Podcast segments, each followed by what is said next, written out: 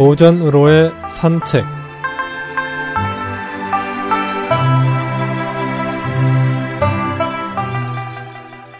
안녕하십니까 김혜영입니다.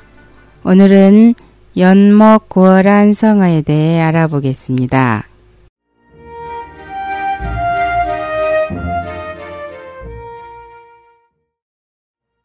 연목 구어는 나무에 올라가 물고기를 구한다는 말로 곧 도저히 불가능한 일을 하려고 함을 비유하는 말입니다.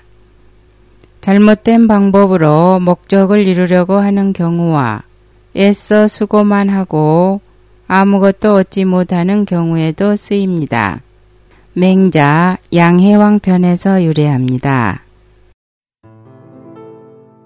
전국시대 제후들을 찾아다니며 유교의 인의의 사상과 왕도 정치를 설파하던 맹자의 발길이 한때 제나라로 향했습니다.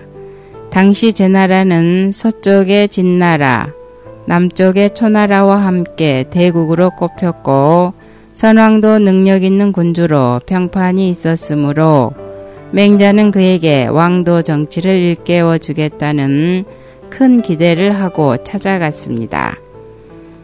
그러나 당시는 왕도 정치보다는 부국 강병을 주장하고 오직 힘 있는 자가 최고인 패도 정치의 시대였습니다. 선왕은 왕도 정치를 설파하러 간 맹자에게 패도 정치에 대해 물었습니다. 춘추 시대의 패자였던 제나라 황공과 진나라 문공의 사업에 대해 얻어들을 수 있겠습니까? 그러나 맹자는 그런 패도 정치에 관해서는 말을 하고 싶지 않았습니다. 우리 스승님의 문도들은 그들의 사적에 대해 말하지 않았습니다. 그 때문에 후세에 전해진 것이 없어서 제가 아직 듣지 못했습니다. 그래도 굳이 무엇을 말하라고 하신다면 왕도 정치를 펴는 것에 대해 말씀드리겠습니다.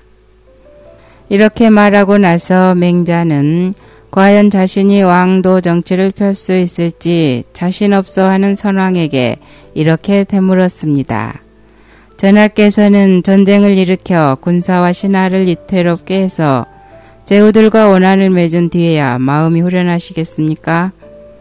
그러자 선왕은 고개를 저었습니다. 아닙니다. 어찌 그것이 마음에 편하겠습니까? 그러나 저의 큰 바람을 구하기 위해서입니다. 그것이 무엇입니까? 맹자의 물음에 선왕은 그저 웃기만 했습니다.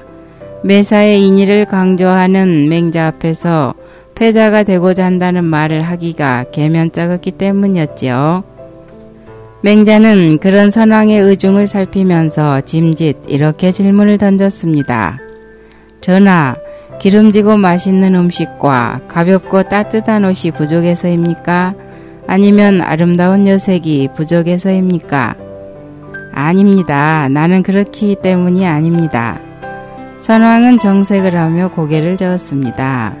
맹자는 때를 놓치지 않고 말했습니다. 그러시다면 전하의 대망을 알 수 있겠습니다. 천하 통일을 하여 사방의 오랑캐들까지 복종케 하려는 것이 아닙니까? 그러나 이와 같이 무력으로 소원을 이루려고 하신다면 이는 나무에 올라가 물고기를 구하는 것과 같은 일입니다. 아니, 그것이 그토록 무리한 일입니까? 오히려 그보다 더 심한 셈이지요. 나무에 올라 물고기를 구하는 것은 비록 물고기만 구하지 못할 뿐 후에 다른 재앙은 없습니다.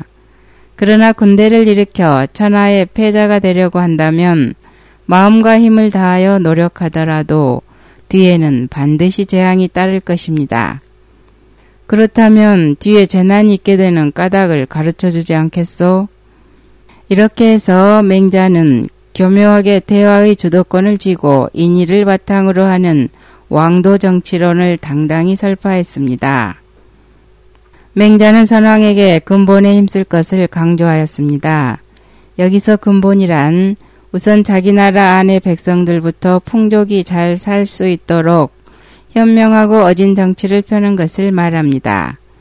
그리 되면 임금의 덕지에 감화를 받아 천하의 백성들이 모여들 것이고 자연히 임금은 천하의 왕자가 될 것이라는 말이죠.